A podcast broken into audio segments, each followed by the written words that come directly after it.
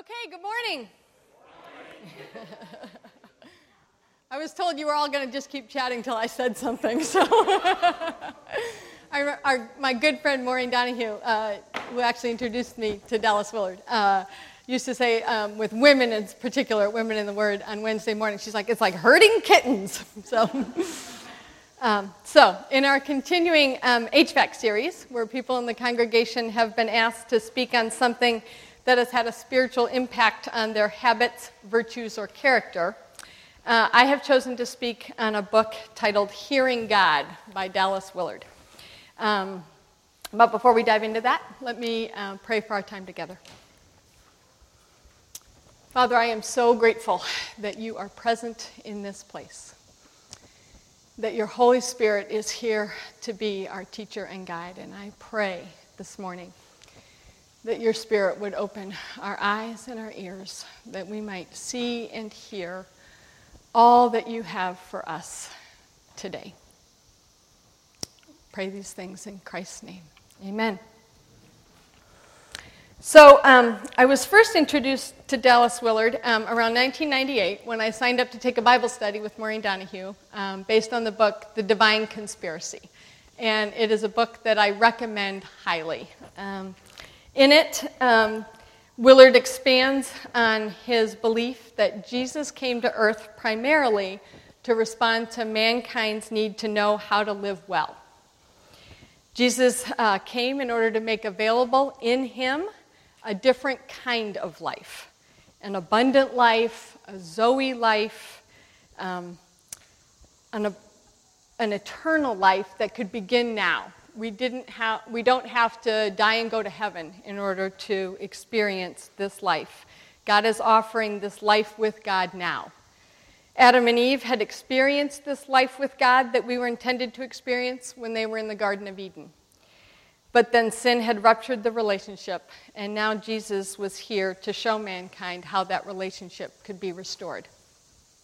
A short time after that Bible study, um, Dallas Willard came to Baltimore and to Grace Fellowship Church to lead a weekend workshop on prayer.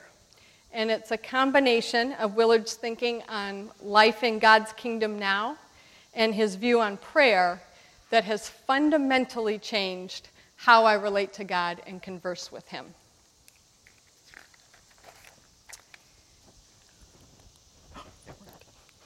So Willard defines prayer as communication with God about what you and he are doing together. At its core, prayer is rooted in relationship. It's not about trying to change God's mind or trying to get him to do stuff for us or even trying to hear from him what he would have us do. It is a conversation back and forth where each person talks and listens as they seek to work together. And as with any relationship, the way that you work together improves the better you know one another. Jesus tells a wonderful parable that illustrates this point. In Matthew twenty-five, starting in verse fourteen, Jesus tells the parable of the talents. A man is going on a journey, and so he entrusts his servants with his property. The servant entrusted with five talents goes at once and puts his master's money to work and gains five more. The servant entrusted with one talent goes and digs a hole in the ground and hides the money. When the man returns, he calls his um, servants to him to give an account. To the servant who invested his master's money, he says, "Well done, good and faithful servant." Clearly, this servant knew the master well enough to know what he would have wanted him to do with the money. He goes and does it, and now he gets to share in his master's happiness. When the servant who hid the master's money comes, he begins with, "I knew that you were a hard man, harvesting where you have not sown, and gathering where you have not scattered seed.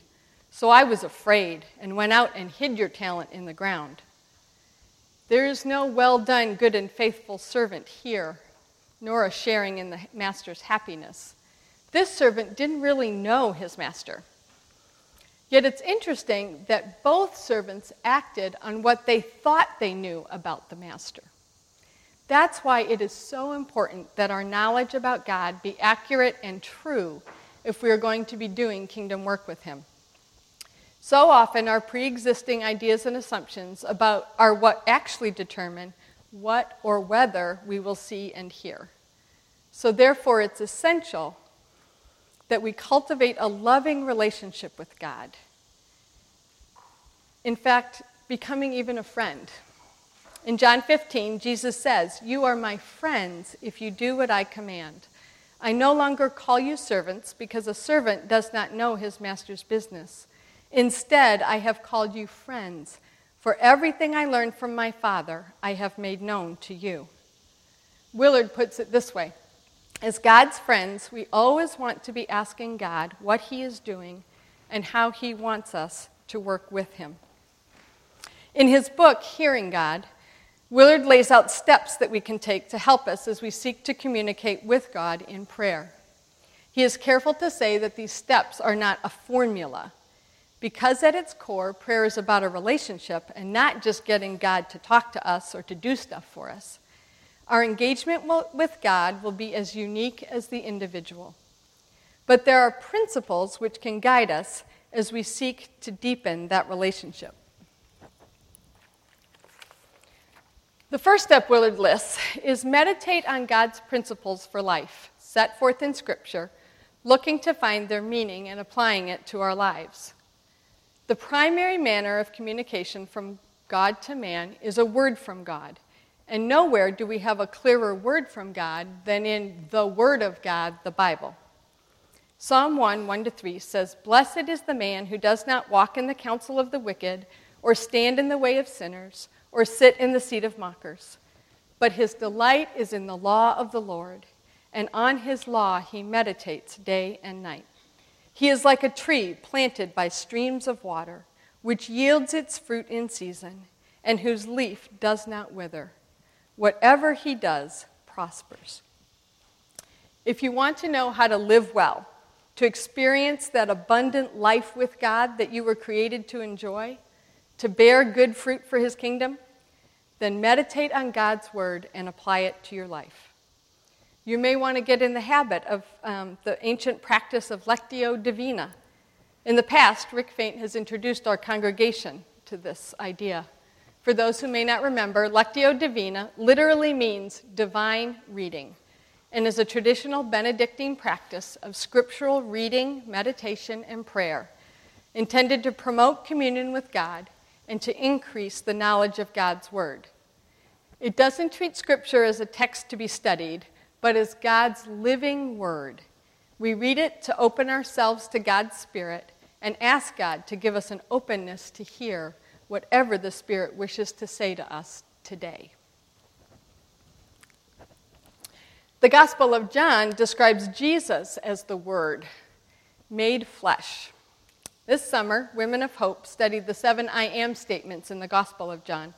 Our last week, we looked at John fifteen, where Jesus says, "I am the vine, you are the branches. If a man remains in me, he will bear much fruit. Apart from me, you can do nothing." This sounds a lot like that tree in Psalm one. Real life, what the Apostle Paul in First Timothy six calls the life that is truly life, is only experienced as we stay connected to that source of life, Jesus. Another step that Willard suggests is that we pay attention to what is happening in our lives to find God's communications in our hearts and minds. We act on the belief or assumption that God is always trying in lots of ways to teach us about himself and will reveal himself to us as we seek to strive and understand. Proverbs two, three through five says, "If you call out for insight and cry aloud for understanding, and if you look for it as silver and search for it as for hidden treasure, then you will understand the fear of the Lord and find the knowledge of God." Proverbs eight seventeen says, "I love those who love me, and those who seek me find me." We don't have to worry that God is playing games of hide and seek with us or looking to tease or torture us. That is one talent servant kind of thinking. No, we know God's goodness and love and know that he answers those who earnestly seek him. As Jesus says in Matthew seven, if you then, though you are evil, know how to give good gifts to your children, how much more will your Father in heaven give, give good gifts to those who ask him? And so we expect to hear from God as we seek to live a life that honors him and advances his kingdom. And so as we go about our days, living our lives, we seek to cultivate ears that hear and eyes that see what God is doing. There's a convicting statement that the patriarch Jacob makes in Genesis twenty-eight that should give all of us pause. You can read the backstory in Genesis twenty-seven and twenty-eight. But basically, Jacob is on a journey, and as he stops for the night to sleep, he has a dream where he sees a stairway between heaven and earth, and God speaks to him. When Jacob awakes from his sleep, he says, "Surely the Lord is in this place, and I was not aware of it." Reflect on whether you are intentionally looking and listening for God as you go about your day. Willard also suggests that we pray and speak to God constantly and specifically about all matters that concern us. Remember again that prayer is about God and you talking about what you are doing together. Think about your own prayer life. How often do you come to God when you're not in trouble or when you're not being forced with a major decision that you don't know how to handle? This is probably the area where Willard's books have changed my thinking on prayer the most. I used to view prayer as me coming to God and asking him to do things I knew I couldn't do on my own. Or sometimes I'd come and say thanks for something he had done.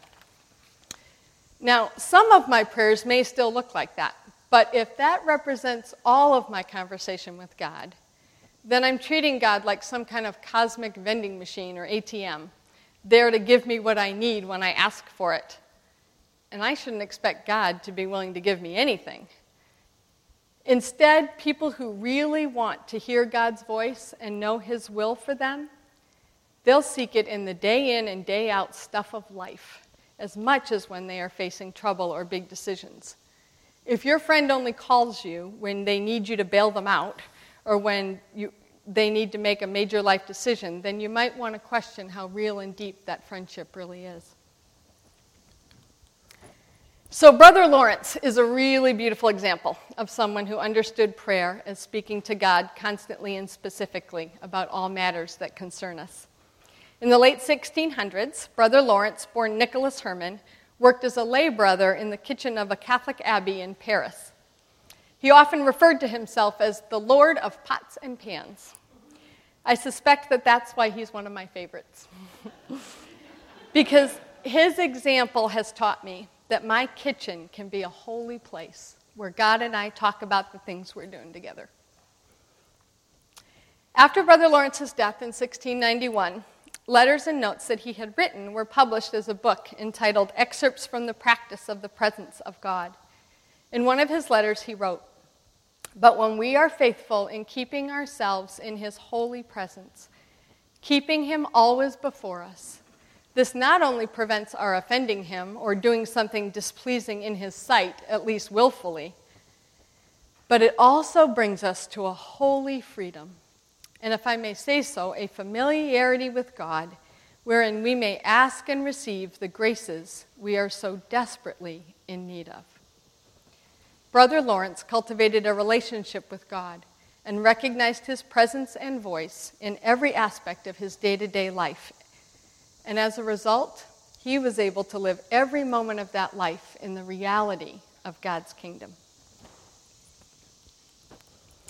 Another step that Willard proposes we take is that we listen carefully and deliberately for God, paying close attention to what we hear. There are lots of ways in which God has spoken to mankind throughout history. In Scripture, we have examples of where he's used an audible voice. Think Moses in that burning bush. A spiritual messenger or an angel. Think Mary and Joseph. Dreams and visions. Think Jacob and that stairway to heaven. He's used other people, like the prophets, or Ananias with Saul after his encounter on the road to Damascus. And finally, there's that still small voice in our hearts or spirits. If we return to our premise that communication with God is all about a relationship, then it seems reasonable to expect that the two most common ways in which God will speak to us are in conjunction with the words of people around us and through the inner voice of our own thoughts, which we attribute to his spirit that dwells in us. In both these instances, God speaking through others and God speaking through our thoughts, it will take some discernment on our part to make sure that it is indeed God speaking. But that's why it's so important that we are involved in an intimate relationship with God, remaining in him so that we recognize his voice when he speaks. Recognizing his voice is something we learn to do through personal experience and experimentation, basically by trial and error. But there are some tests that we can give in trying to discern. First, and perhaps easiest, we can look at the content of the words that we hear. We've said that the Word of God found in Scripture provides God's principles for how to live well. Even though the Bible may not have a specific answer to our specific concern, it does have all the principles we need for knowing God's will. So God's voice, the words that we hear, will never contradict his written word. If you hear a voice telling you to be unfaithful to your spouse or to cheat your employer, you can be sure that isn't God speaking. God's words also seem to speak with a weight of authority. Throughout the Gospels, it says that when Jesus spoke, the crowds were amazed at the authority with which he taught. I think that we can often have that same impression about something we hear or think. There's a certain gravitas, an immediate, yes, that rings true in my spirit when God is speaking. God's word also seems to have a certain spirit about it, a spirit of peace and confidence and goodwill. It's not the voice of a bully trying to make you do what he wants, nor is it that of an angry judge looking to condemn you. And finally, I think another good indication that it's God's voice speaking is what Willard calls Jesus' heartburn. In Luke twenty-four, we find two disciples following Jesus' crucifixion on the road to Emmaus. Jesus joins them in a visible form that they don't recognize. And after they've shared with him the sad story of what had happened to Jesus of Nazareth, he responds, "How foolish you are, and how slow of heart to believe all that the prophets had spoken. Did not the Christ have to suffer these things and then enter his glory?" And beginning with Moses and the prophets, he explained to them what was said in all the scriptures concerning himself. Later on, after they had recognized him and he had vanished from their sight, they say to one another, "Were not our hearts burning within us while he was talking to us on the road?" I think oftentimes we too can experience burning hearts that can confirm for us that we have heard God speak. So what are we to do in those instances when we're seeking a word from God and we seem to be met with silence? I think the first thing we need to consider is that just because we don't hear doesn't mean God isn't speaking. Any parents relate to that? And there can be lots of reasons for this. Sometimes it can be because of all the other noise in our lives makes it impossible for us to hear his voice. See your bulletin cover. In general, God will not compete for our attention. Yes, there may be times when he sends a Saul to his knees with a blinding light, but these are exceptions and not the general rule. God is a gentleman, and he will not barge in where he's not wanted. Other times we may fail to hear him speaking because we've tuned him out. Any parents relate to that? We don't really want to hear what he has to say, and so we put ourselves in a position where we can't hear his voice. Over and over again, Jesus says throughout the Gospels, "He who has ears to hear, let him hear." When our son Nathan went to college, he was required to have a concentration area in addition to his major of math, computer science. Now, while I wasn't able to participate much in the conversation about um, math and science, his C S classes, I did delight in hearing about the classes he was taking in his concentration area, behavioral economics. Economists, they have this theory called revealed preferences. Basically, the theory says that the best way to measure consumer preferences is to observe their purchasing behavior. Someone can say their priority is saving money for their son's college education, but if they annually take their disposable income and spend it on a lavish vacation in the Bahamas, they have revealed their real priorities. In the same way, we may be able to look at our actions when it comes to our relationship with God and deduce where our priorities are.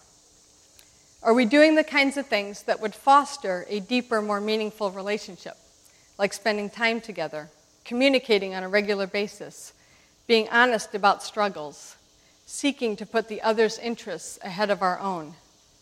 Or are we withdrawing, avoiding spending time together, preferring to just do our own thing without any input from the other person? In both these instances, where God's voice is being drowned out by all the other noise in our lives, or when we have intentionally tuned out his voice, it is vital that we carve out time and space where we can give God our undivided attention and be honest with ourselves and him about whether we are truly seeking his will and his kingdom. One thing you might want to consider doing is setting aside time to practice some Lectio Divina with Psalm one thirty-nine, verses twenty-three and twenty-four. Search me, O God, and know my heart. Test me and know my anxious thoughts. See if there is any offensive way in me, and lead me in the way everlasting. Really ask God to show you where you have turned a deaf ear to him and his ways, and ask him to show you how to reconnect with that abundant with God life. But there may often be times when we feel like we are abiding and we do have listening ears, and still God doesn't seem to be giving us a specific word. We should consider then the possibility that God doesn't have a specific word for us on that particular issue, that he is happy for us to decide for ourselves the best course of action. I love the analogy that Willard gave when he did his prayer workshop in Baltimore so many years ago. He had us imagine a playground bordered by a fence. Inside the playground were lots of different activities, swings, a seesaw, a slide, a sandbox. And then he asked us to picture a parent taking their child to the playground and delighting in allowing their child to choose whatever activity they preferred within the fenced border. Sometimes that's how it is with our relationship with God. We live with him within the borders of those principles that he has laid out in Scripture. He's present with us, and there are various things that would equally please him, and so any one of them we would choose is good. Many people may experience this when they're considering where to go to school, or where to work, or where to live. If a sincere believer who's abiding in relationship with God seeks guidance and does not hear a specific word, she can feel confident deciding for herself, trusting in God's goodness and presence with her. If you think about it, we should hope that that's how God wants our relationship with him to be. A child cannot develop into a responsible, competent human being if he or she is always told what to do. When our daughter Lindsay first went off to college on the other side of the country, I often joked. I'd say, I spent the last eighteen years trying to raise a self-reliant, independent young woman. And then when she turned out that way, I was like, what was I thinking, right? But the truth is, I really did want her to grow up to be a mature, competent young woman, ready to make a difference in the world. And that's what our Heavenly Father wants for us, too. And sometimes that means making our own decisions without specific input from him, and then being formed by those decisions. God both develops and tests our character by leaving us to decide. Willard puts it this way: where God has no instructions to give, we may be sure that is because it is best that he does not. That whatever lies within his moral will and whatever is undertaken in faith is his perfect will. To sum up, we were created to be in relationship with God, and through reliance on him, to experience true life. And learning to hear God will never make sense unless it is set within the context of life lived with Him. But when we do that, when we make Galatians two twenty our only priority, it is no longer I who live, but Christ who lives in me, then my thoughts, God, and your thoughts, God, become our thoughts. And hearing God's voice becomes easier and easier, and our efforts for His kingdom more and more fruitful. So we're going to get ready to take communion now. And when we come to the Lord's table, we not only acknowledge Christ's sacrifice, His death for our sins, but we also celebrate that our lives are now inextricably linked with His, and that we can now live that different kind of Zoe life, where our life is hidden with Christ. Paul puts it like this in Romans six. We were therefore buried with Him through baptism into death, in order that just as Christ was raised from the dead to the glory of the Father, we too may live a new life. So as we prepare to share the bread and the wine, let me pray for us. God, we ask that You would show us how to c- cultivate a relationship with You, that we might foster a familiarity with You, whereby we can ask and receive the graces that we are so desperately in need of. Amen.